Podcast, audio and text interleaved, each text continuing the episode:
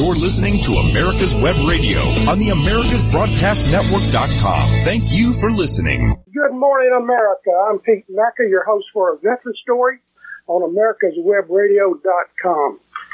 My very special guest today is Deborah Lindsay.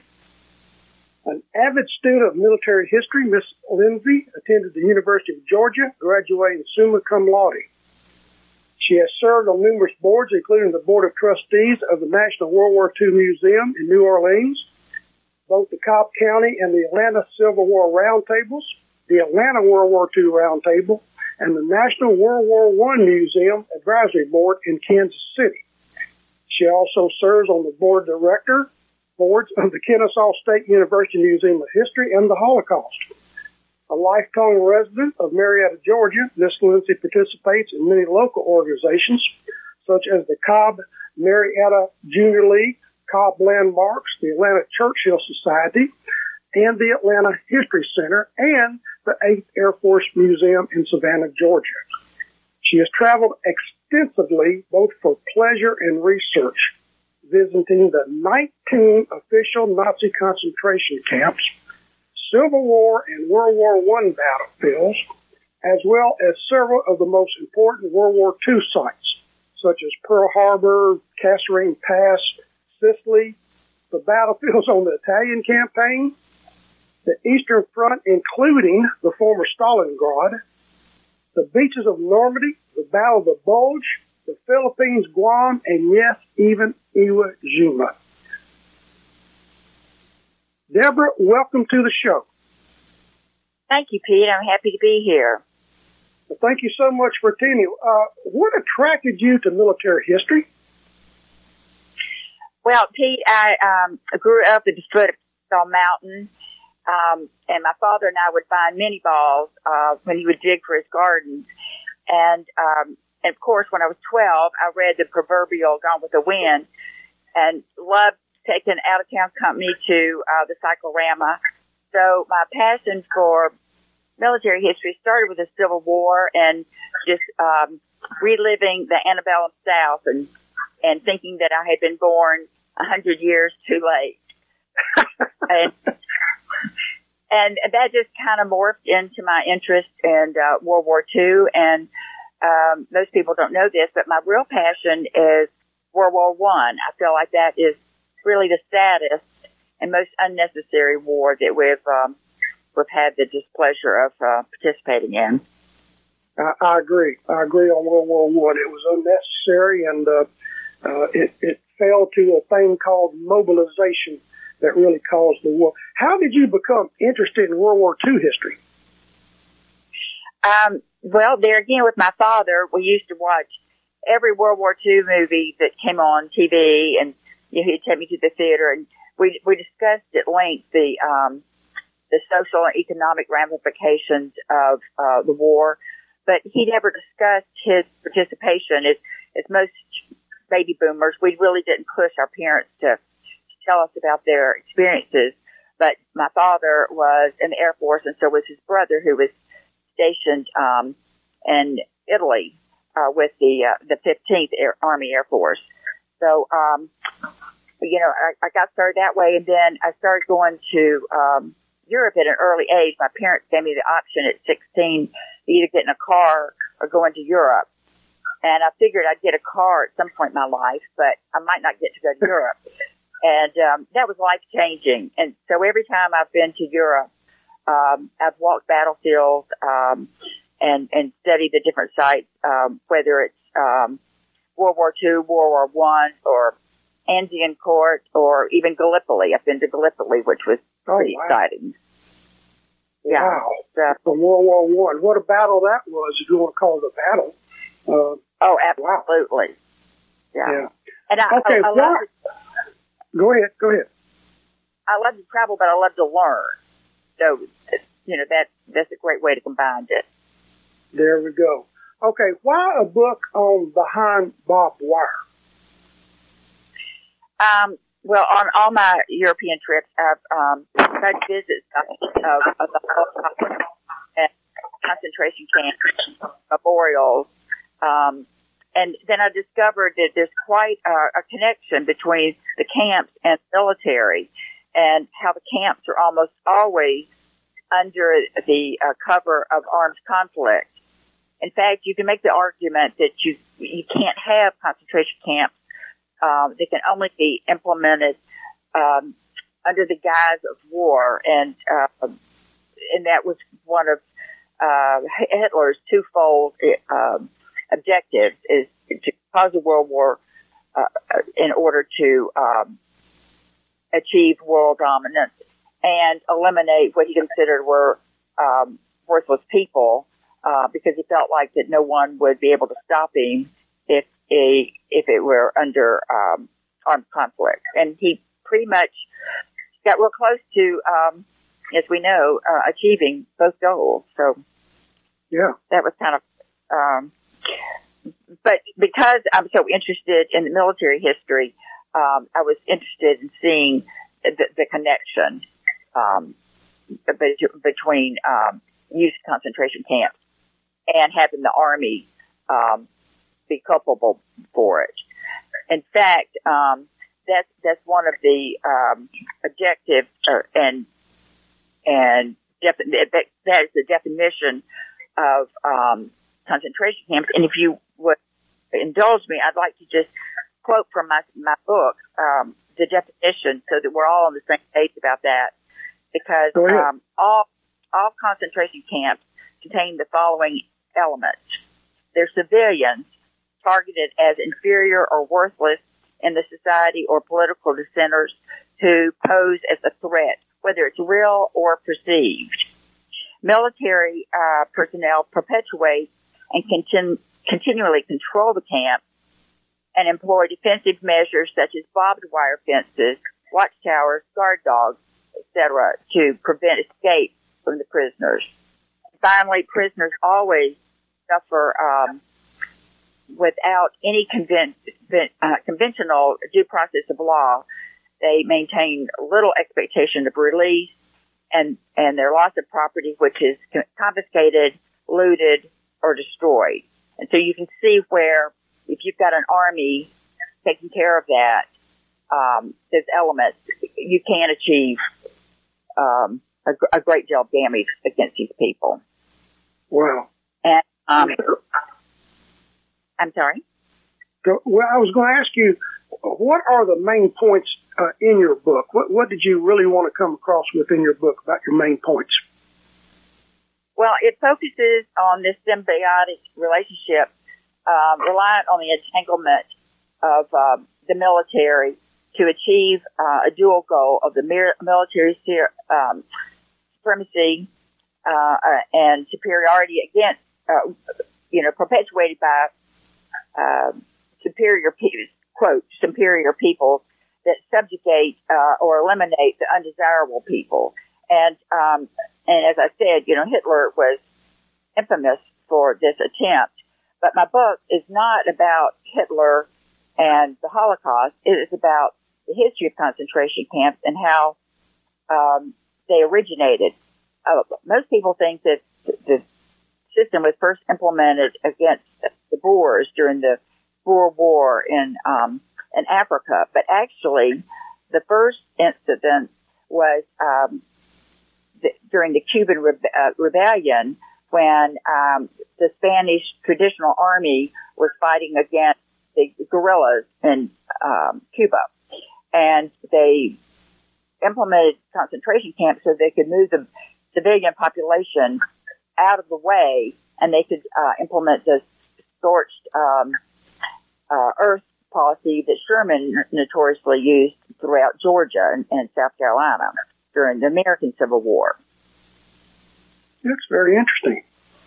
Um, I don't think people really understand the, the history of the concentration camps. I think most people who have even read some history uh, believe uh, Hitler invented the concentration camps, and that's not to be. Uh, they've been around for a long, long time. Uh, exactly. You know, no nation. Yeah, exactly. Um, we're going to our first break. Deborah, stay with us. Very, very interesting subject. Folks, stay with us. We'll be back in just a couple minutes. Ladies and gentlemen, boys and girls of all ages, join me, Roger B., every Tuesday at 1400 hours right here on America's Web Radio for the Locked and Loaded Show. We will talk about guns, weapons, ammo, gun accessories, prepping, and so much more. So be sure to join us every Tuesday at 1400 or 2 p.m. for Locked and Loaded on America's Web Radio. Hi, this is Rocky Bleier, former four-time Super Bowl champion with the Pittsburgh Steelers and Vietnam veteran. As a board member, I'd like to talk to you about Warriors to Citizen, a nonprofit organization that helps American heroes, soldiers, police, fire, EMT, and their families recover from the psychological harm caused by career-induced stress. Over the last 20 years, broken relationships have been a major causal factor for the highest documented divorce rate and resulting suicides in this population. This program, From Warriors to Citizen, is delivered free to families by professionals, all whom served in uniform and understand the needs to be addressed. I ask for your support, so please go to our website, warriorstocitizen.org, and find out how you can help, either by making a donation or sharing this information with an American hero that you may know. And thank you. You're listening to America's Web Radio on the AmericasBroadcastNetwork.com. Thank you for listening. Okay. All right, folks, we're back with Deborah Lindsay uh, talking about her new book, Behind Barbed Wire. She certainly is an expert on the subject. Uh, Deborah, you visited the 19 official Nazi concentration camps, and we know there were subcamps, and things like that. Give us your personal evaluations and feelings about visiting those concentration camps? Um, I get that question a lot, Pete, in various uh, forms. Uh, and particularly being a woman, you know, aren't you, aren't you just depressed and upset? And um, yes, of course, it's, it's depressing and it's it's heartbreaking. But I liken it kind of like a surgeon. I could never be a surgeon because I just couldn't look at the human body um, as a machine with all the the blood and guts. And I think because I've been uh, uh, concentration camps for so long, um, I wouldn't say that I'm immune to the um, the horror of it, but um, I can look at it more analytically. Um, I've been to uh, I've been on a lot of trips with um, other students of the Holocaust and concentration camps, and the museum historians really don't like Auschwitz and the way the signage is. Um, I was real impressed with it because nothing has changed since um, the early 50s when they opened it up as a memorial site. And so to me, that one, not only because it's such a horrific camp, but because it doesn't have the whistles and bells that so many new museums um, uh, and memorial sites have, it, it makes it more real. Um, it's very stark and it's very, um, it, it's, it's very life changing. And I have a lot of Jewish friends that have been there that have just absolutely been blown away. I would say that, um, when I went to Bergen-Belsen, that was my most shocking, even though it's, I, I don't know if you know this, but, uh, at the very end of the war, they had a typhoid outbreak, and that's when Anne Frank died and things were so bad that the um, Allies came in and just grazed everything over. And that's those are the pictures you see of the um, bulldozer just putting people in mass graves. And so it's very sanitized because there's nothing left. And they do have a museum there with all the whistles and bells. It's quite effective. But after I went through the museum, which had just opened the first time I went there, I was walking the grounds and the birds were singing, the flowers were blooming. It was beautiful, beautiful pastoral um, site. But there were these huge mounds, almost like you know the Indian mounds you see in North Georgia, and you realize that those mounds contained thousands of victims. And it was really more shocking to me uh, than Auschwitz because it's so incongruent. You had this beautiful spring day with all the wildlife and plants and all, and you realize the horror that took place there. Wow. Yeah, the beauty covers the, the ugliness. Uh, Deborah, you yes. you have been to these concentration camps, And I know you and I understand them and know them. We've read about them. Uh, there are still a lot of people that don't even know exactly what one of these concentration camps did or even looked like. Would you sort of describe uh, one of them, maybe Auschwitz or, or one that really impressed you that's still standing, and tell the folks actually what happened there? Okay, well, um, I'll start with Dachau. Um, okay. It's Bavaria, and it opened in, um, I believe, but it, it, I think it opened 21 days after Hitler assumed um, the position, his position. Um, so people don't know that that opened in 1933, and it was used as kind of an educational tool. Of um, they would send people there, particularly um, people in low-ranking um, political positions, uh, professors, priests, anybody that wasn't in lock, lockstep with Hitler's uh, goals were sent there for re-education. And uh, most of the people that went there early were released, and people don't know that. They they just went there as indoctrination and to scare people. And even parents would say, if their children misbehave, they'd say, if you don't behave, um, you know, we're going to send you to Dachau. Uh, wow. Kind of like my, my mother used to threaten to send me to Milledgeville, and that I was going to send her to Milledgeville if I, didn't behave. So it was one of those little scare tactics people use. And Jewish people weren't sent there. The only Jewish people were sent there the first couple of years were those that were dissenters and uh, were in positions of um, political or social power. They didn't. They weren't sent there because they were Jewish. They were sent there because of their influence on the society. And Hitler was so um, intent on making sure that he had didn't have any opposition from the uh, civilian population that that's how it started then it mushroomed from there, and um, none of the none of the camps in Germany were used as extermination camps. Now, granted, people died, but they weren't systematically murdered like they were after the Wannsee um, conference uh, in January 1942. The four main uh, extermination camps were all located in Poland. And the Polish people are very uncomfortable if you call them the Polish camp. They were the Nazi camps that were located in Poland. And, you know, the, those camps, uh, had the highest death rate because those are the ones that came in by rail. You were, um, immediately sent to the showers and you were immediately killed. They did not have permanent buildings. They didn't have dormitories. They didn't have, um, barracks. Uh, you, you were there simply to be murdered. Wow. And interestingly enough, you had the best chance of living through um, the the ordeal if you were in Auschwitz, if you were selected to live. If you could manage to physically stay alive with your hard work, you had um, that was one of the best camps to be in. Now, if you were not, yes, I met a man who was one of the first twelve to go to be sent to Auschwitz. And he lucked up and got a position in the kitchen. And because he could sneak food here and there and he had warmth during the winter, he lived the entire war, his whole experience in Auschwitz.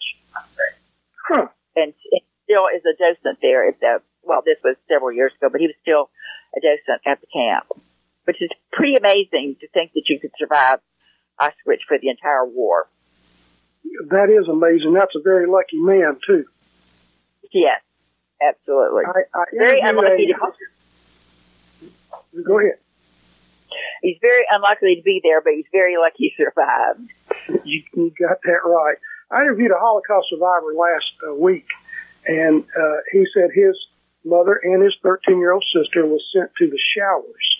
Uh, people don't understand that the showers were actually places where they uh, pumped in poison gas, and people were exterminated.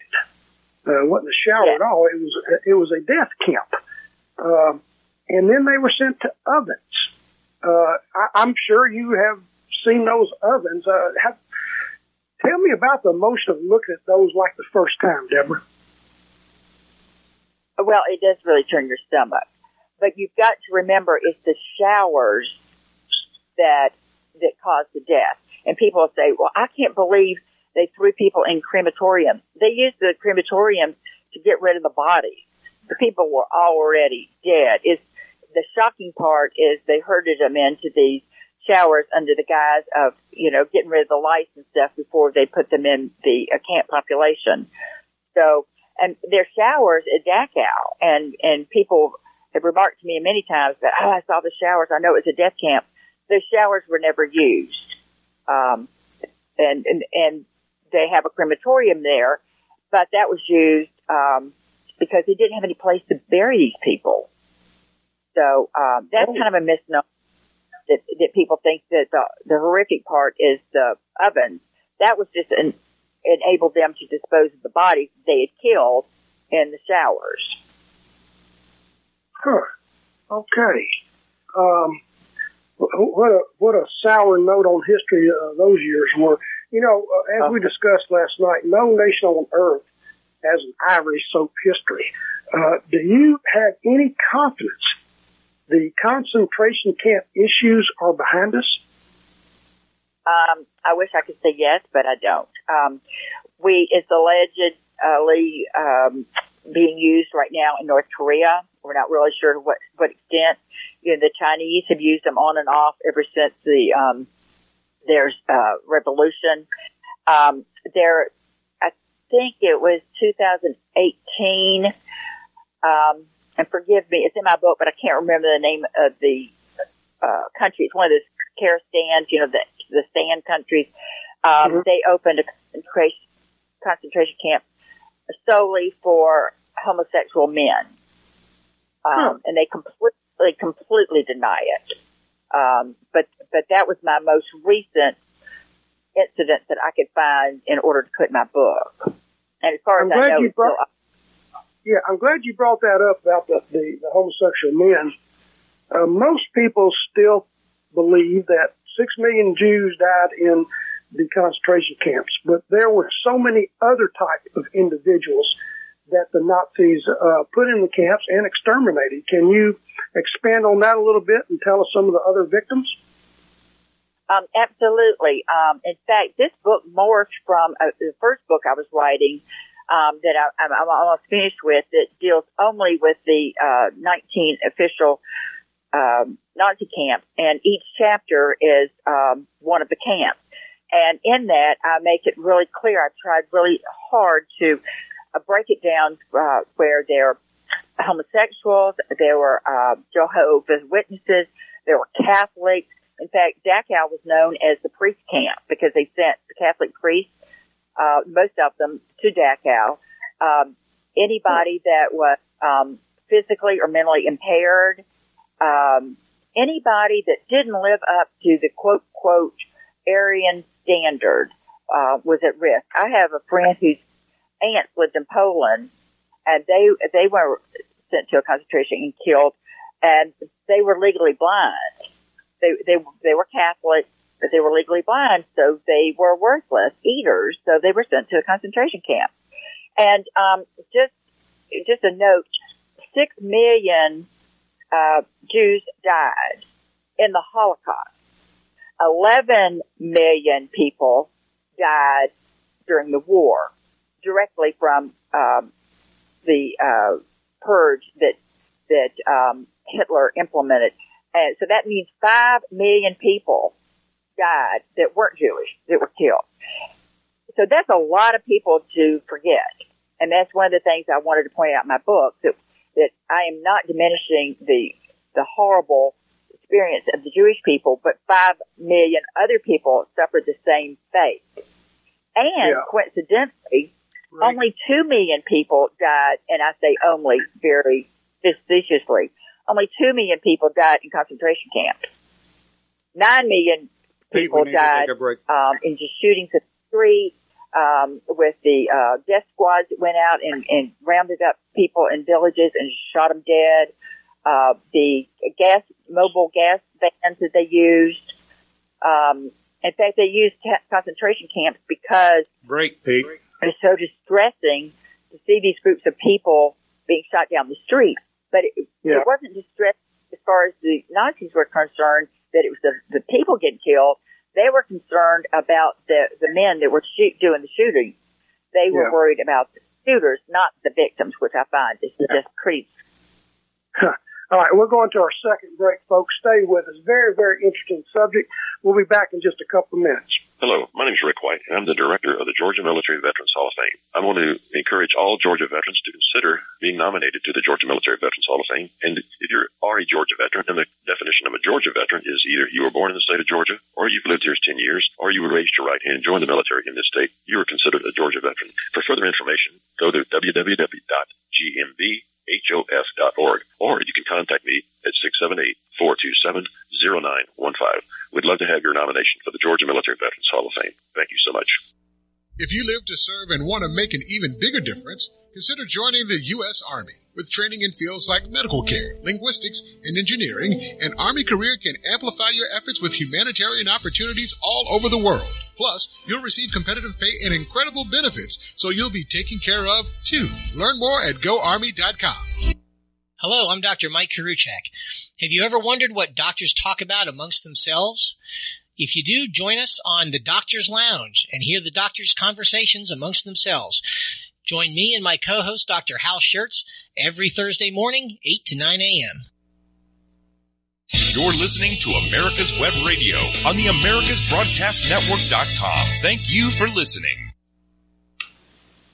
All right, folks, we're back with Deborah Lindsay, an author and military historian. Fascinating, fascinating uh, uh, information about the, the concentration camps, especially the ones during World War II. Uh, Deborah, let, let me ask you this. Um, as a historian and student of military history, would you like to give us a few comments on what we have witnessed in our own country in the last few years? Are you concerned about that? Um, can you rephrase that? What, what, what are you specifically asking me? Well, you know, uh, there's been some talks about re-education camps here. I know it's kind of like a farce and everything, but do you really think that could happen in this country? Oh, Pete, that is a loaded question. I am, I'm, I have to say I'm pretty discouraged. Uh, I'm hopeful that things will work out, but, uh, I'm, I'm not real pleased about some of the things that are happening, um, in our country. Um, I wish that we would all pull together and appreciate that we do live in the best country in the world. And even if it's not perfect, can you think of one that's better, that handles things better? And, but however, as a, a child during Vietnam, um, I am pretty cynical about the government. So, um, I really don't know where to go on that question. uh, I think that I am with you, and I'm sure a lot of folks listening are with you about the, um, uh, th- what they say. I, I love. Oh yeah, Mark Twain said it best. He said, "Loyalty to country always, loyalty to government when it deserves it." Yeah, and Well, I haven't noticed it a whole lot recently. That's true too. I'll tell you what, we uh, fascinating history on, on the Holocaust uh, uh, and b- behind, life behind barbed wire. Uh, Deborah, where can folks uh, get a copy of your book? Uh, Amazon carries it, and so does um, Barnes and Noble. Okay, very good. Now you have traveled extensively. Uh, I think the people may be interested in some of your uh, uh, research and travels to the World War II sites. What was stuck out most in your mind when you went to Pearl Harbor, where World War II started for America? Um, well, I had been there years ago, pretty much as a tourist, and I decided that is not the way to go, particularly when you're as passionate about military history as I am. So I've been fortunate to go back with a couple of groups. Um, I went back for the 70th anniversary of the bombing with the National World War II Museum in New Orleans, which was quite an experience, and it, was a lovely ceremony. Um, and of course, the 75th is coming up this December, and I urge your listeners to consider going. It's, it's very, very memorable. It's just heartwarming to to think about what those kids did that day, and under such first, you know, sudden um, tragedy of, of seeing those planes. I have a friend that's her mother was cooking breakfast and her father was getting ready to go to the base when he saw the planes go over and he ran out with a towel wiping his face off, uh, you know, getting the shaving cream off and she didn't see him for several weeks and they came by in a Jeep to pick her up, um, a couple hours later and she was still in her house dress with her apron and luckily she had some quarters in the pocket of her apron. So when she had the opportunity, uh, to use a payphone, she finally got in touch with her husband. But when you go out to Pearl Harbor and you hear those stories of what people were actually doing, it makes it so real. And, um, and even though I said it was a cynic, I feel like if something happened like that, our young men today would rise to the occasion just like those fellows did then. You think so? Very good. Very good. I do. Um, I do. Very good. All right. You also visited the Eastern Front, which was Russia, a- and you visited the uh, the former Stalingrad. Is that correct? Yes, it's uh, what is it, Petrograd now? I think. Yeah. Uh, I did a train trip. Uh, we did St. Petersburg, uh, Moscow, and um, and the former Stalingrad, and it's quite moving. And and I know that I do not know as much as I should about the Eastern Front and how um, important it was, and and I, I'm not diminishing the efforts that the Allies made on those Normandy beaches and what a fantastic um, operation that was. Uh, Stalingrad, in my opinion, was the, the, the turn for the Germans because they lost so many people. And had we not had the Soviets as our allies, the war would have gone on longer. Certainly we would have won it, but, um, and I, I think because of the Cold War, um, people have kind of, uh, ignored that portion of the war. And I think that the Eastern Front is, is very, very important. Um, and it's, uh, it kind of holds your nose as to our, our, uh, allies on that front, but, um, you know, they, they did help us win the war. Yeah, Stalingrad was is, is called the turning point of World War II. Uh, what a battle that was! How did they commemorate the, the battle uh, in Stalingrad? A museum or what? Oh, there's multiple museums. I mean, it, they're like filling stations. There's one on every corner, and Huh. they call it um, what is it? What is the Russians called? They don't call it World War II. They call it um, the um, Glorious War, or I'm, I'm sorry, I can't remember that right now. But they have a different name. And to hear them talk, they won the war single-handedly. Um, but what what's a shame is the city itself is very neglected, and our guide would have to pull back weeds and stuff to show us markers and stuff. It's not kept it's kept well at all. It's, it's a very sad, sad city. Nothing like St. Wow. Petersburg and Moscow. Wow, right, that's that's Yeah. amazing. Um, Yeah. All right, and you mentioned the beaches of Normandy. I know you've been there several times. Uh, tell me about your experiences at the Normandy beaches. Well, the first time I went, I took my trusty guidebook and did it on my own. And the signage is really, really good. If, if anybody's considering doing that, just getting in the car um, with their guidebook, they'll they'll have a very memorable experience. Um, and then the next time I went, I went with the National World War II Museum, who um, supplied us with their own um, historians, and we had several uh, vets go with us. And so I saw most of the same sites I'd seen on my own, but the continuity of uh, we started in England and came across the Channel and ended up in Berlin, and it was it was quite something to to see the continuity of what those GIs went through, um, storming into um, in, into Europe. And and what's the name of the court where it's a pivotal scene in Band of Brothers, uh, the farm there in, in Normandy, and they're behind the hedgerows. Um, I, I can't remember the scene, but anyway, we got to go to that farm, and it's not open to the public. We got to meet the uh, owner, and it was his father that was depicted in Band of Brothers. So that was kind of fun. Wow. Okay. Uh, what is your feelings about Normandy when you see all those beautiful, beautiful cemeteries, with all thousands of boys that paid the ultimate sacrifice? How how how does that affect you, Deborah, when you see that? Pete, don't make me cry. It, Okay, I it's won't. just it, it, it, it's just unbelievable. And uh, for anybody that's planning a trip to go there, uh, it's closed this year. I don't know when they'll lift the, the restrictions from COVID, but be sure you're at the at the cemetery at five o'clock because they play tap, and it will bring you to your knees. And um, one thing that that I questioned the first time I went, there were families out on the beach frolicking in the in the water and having picnics and stuff, and I thought, oh, you know, that's sacred ground. But um, the feeling there is that um, those men's sacrifice will come to nothing if they can't enjoy that real estate that our Americans uh, boys uh, bought back for the French. So um, when you look at it that way, I, I kind of understand that. But it's quite moving. And I would say, if you go, be sure you go to the German cemetery across the street. Um, I've convinced a lot of my friends to go there, and they've all thanked me. It's it's quite a different situation, and it's very obvious when you look at the beautiful setting that our boys are in, and the white pristine crosses.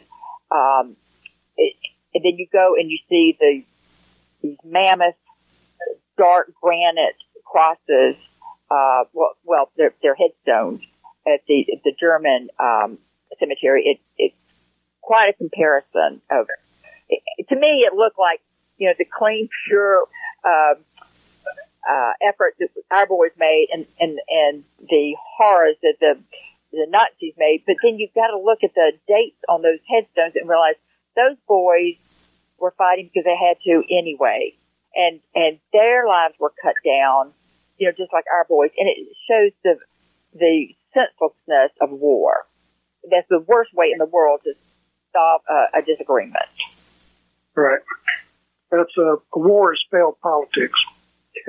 Yeah, Uh, exactly. You know, uh, yeah, exactly. Now, unless uh, we only got three minutes to the next break, but maybe you can get this in. Unless people have watched uh, George C. Scott and Patton, um, most people don't know about the Kasserine Pass. Tell us about the Kasserine Pass. Well, I was very excited to go there, and that was two months before the um, what they call it, the uh, Arab Spring. So I don't, I don't know when people can go back, but um, it, it's uh, it was quite a sight. I'm very proud that I got to go see it. However, in the movie, it's all desert, and now it's all green. So it's um, that was that was kind of shocking. It's it's um, sometimes you just have to be there to see what what it's really like. And uh, on that trip, um, I we had a historian, very famous, and I will not mention his name. Um, he has written fantastic books about uh, the European campaign, and he admitted that he that was his first trip to Europe. And I just don't understand how you can write a book about um, military campaigns and not understand the terrain and not have walked the battlefield. So I, th- I thought that was kind of crazy. All right. Uh, the Kasserine Pass, that was, that was our first engagement in the African campaign against the Nazis, and our boys did not fare well at the Kasserine Pass. Uh, No. Tell that story. Well, um, I think anybody that's watched Patton as many times as I have kind of knows that story, and and it really set Patton up for success. And and I have to add that that uh, that movie really contributed to my interest in um, in military history, and I'm certain a George Patton uh, fan, and um, I've had the pleasure of meeting a couple of his grandchildren. So, um, uh, um, yeah, but you know, we were very green. We di- we didn't know what we were getting into, and it, it showed. Um, and I think, regardless of the things you have to say about um, some of George Patton's tactics, uh, he was the right man for the for that moment because he shaped those boys in line and made them wear their helmets and keep the chin straps on, and and we needed the discipline. Yeah, it, it showed. It really showed. Uh, Deborah, we're going to our, our final break, and we'll be back. Uh, we're going to talk about maybe the Battle of Bulge and Guam, and I think the readers would really like to hear about your trip to Iwo Jima. Uh, that's a rarity. And getting, yeah. Okay, so folks, we'll be right back uh, after our last break. Please stay with us. Hi, this is Rocky Bleier, former four-time Super Bowl champion with the Pittsburgh Steelers and Vietnam veteran. As a board member, I'd like to talk to you about Warriors to Citizen, a nonprofit organization that helps American heroes, soldiers, police, fire, EMT, and their families recover from the psychological harm caused by career-induced stress. Over the last 20 years, broken relationships have been a major causal factor for the highest document divorce rate and resulting suicides in this population. This program, From Warriors to Citizen, is delivered free to families by professionals, all whom served in uniform and understand the needs to be addressed. I ask for your support. So please go to our website, warriorstocitizen.org, and find out how you can help, either by making a donation or sharing this information with an American hero that you may know. And thank you. Whether cruising the strip in a 57 Chevy, or taking the family on a vacation in a 71 Oldsmobile Vista Cruiser, you need to tune in to Classic Cars with Steve Ronaldo and Jim Weber every Saturday from 8 to 9 a.m. on americaswebradio.com. If you live to serve and want to make an even bigger difference, consider joining the U.S. Army. With training in fields like medical care, linguistics, and engineering, an Army career can amplify your efforts with humanitarian opportunities all over the world. Plus, you'll receive competitive pay and incredible benefits, so you'll be taken care of too. Learn more at goarmy.com. You're listening to America's Web Radio on the AmericasBroadcastNetwork.com. Thank you for listening. Okay, we're back with uh, military historian Deborah Lindsay. Uh, very, very uh, well traveled young lady. Uh, tell us about your visit to the Battle of the Bulge battlefield? Um, well, actually, I've been there uh, a number of times, and I've gotten down some of the foxholes that are still there, and um, got the, some great small museums there. Um, uh, I, call, I, I concluded my trip with a trip to Luxembourg and went to the U.S. cemetery there where uh, George Patton is buried. And uh, one interesting thing about that is uh, when you look at the cemeteries in Normandy, all the officers, all the generals are uh, buried among the men, and that's that's the way it is in all the U.S. Uh, military cemeteries, except for the one in Luxembourg.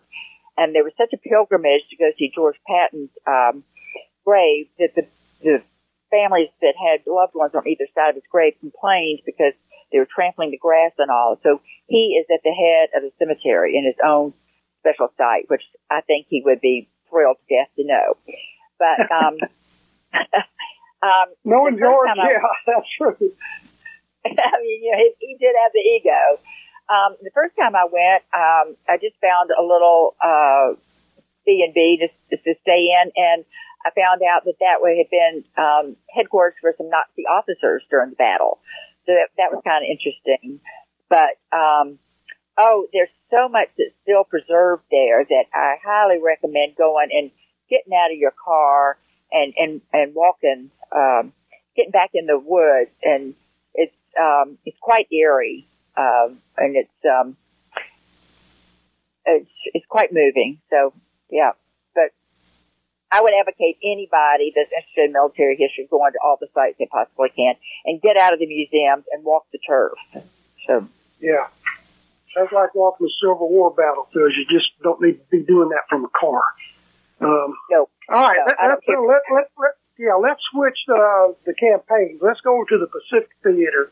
You've been to the Philippines visiting the World War II uh, sites there. Tell us a little bit about the Philippines. Um, well, I was there for two weeks and we traveled extensively. We stayed at the Manila Hotel where um, MacArthur and his family lived and then we went down to the beaches, and then um, oh, forgive me, the beach where he stormed back.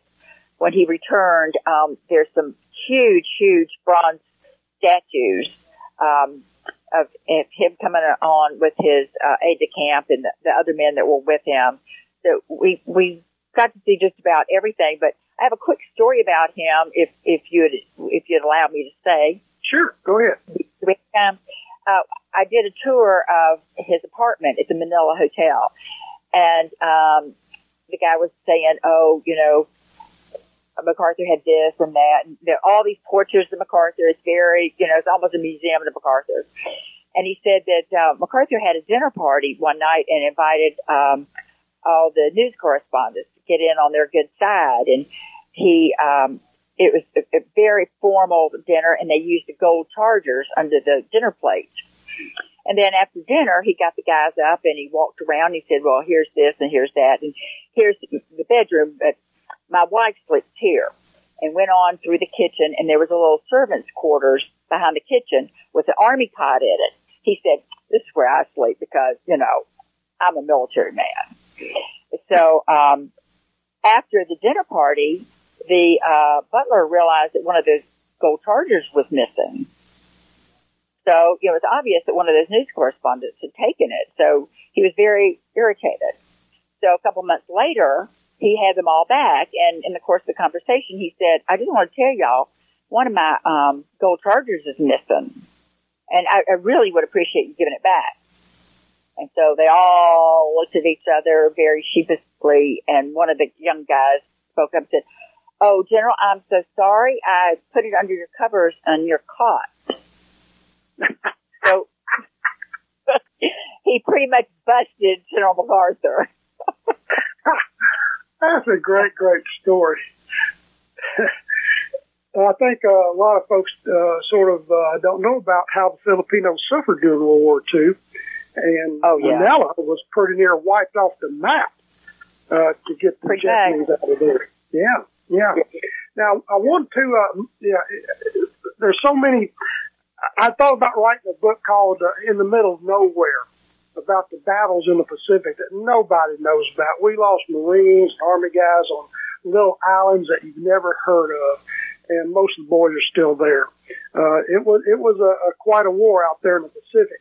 Now you you also say you went to Guam. You know we flew the B-52s out of there during the Vietnam War, and uh, I've been on the stage with uh, uh, with uh, Representative Hank Johnson many times, and uh, Hank and I get along fine, but uh, Guam has not sunk yet due to our military presence, as he made the statement. that yeah, he did say that.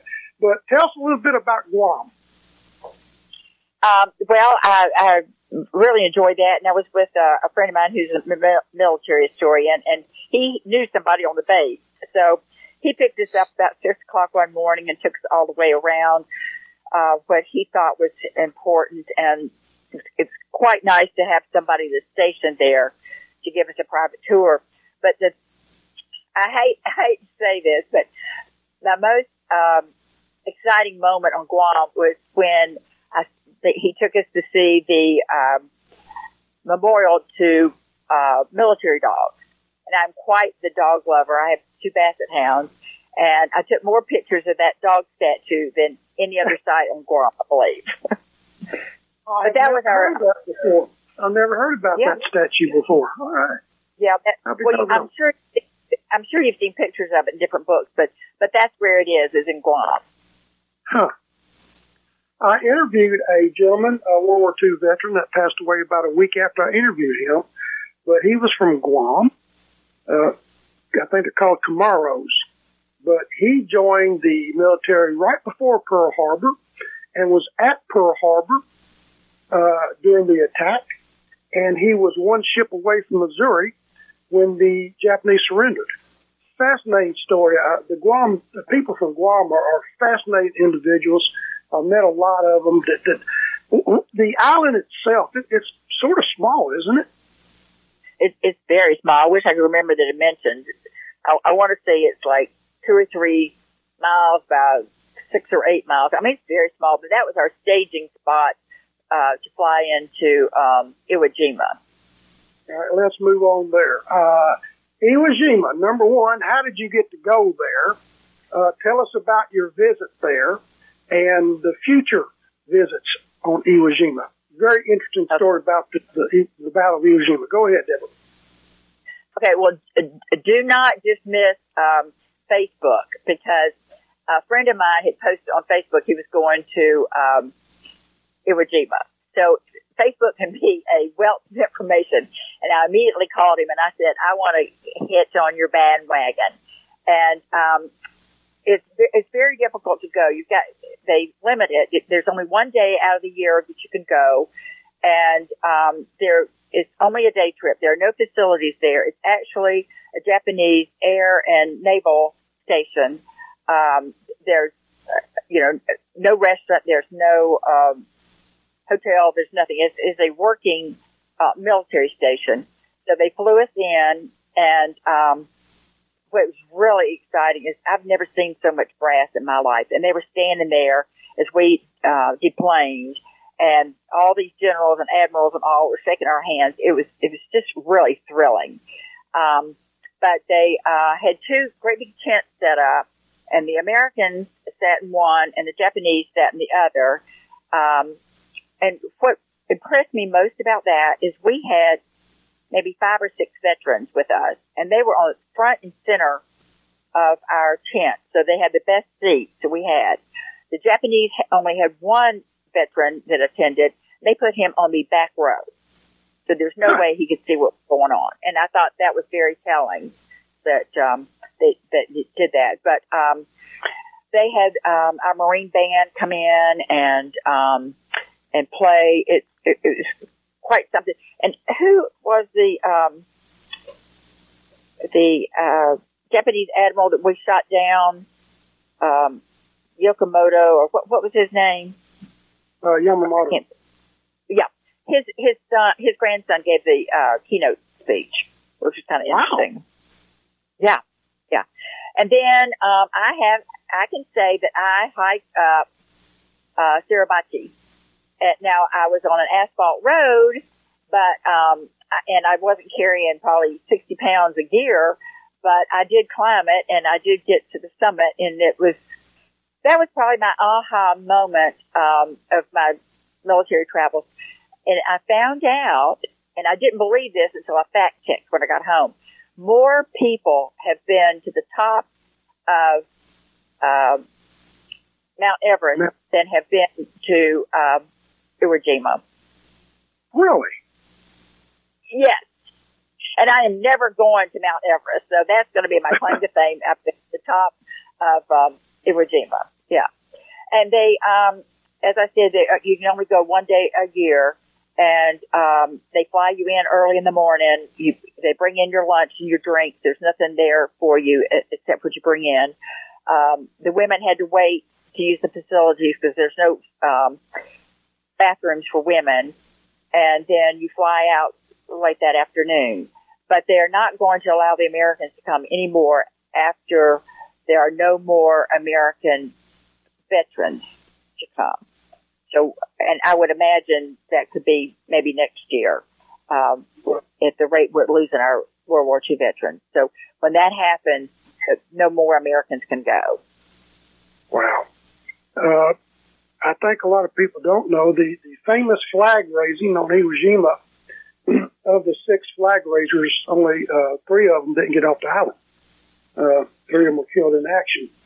I interviewed uh, Deborah, three veterans of Iwo Jima.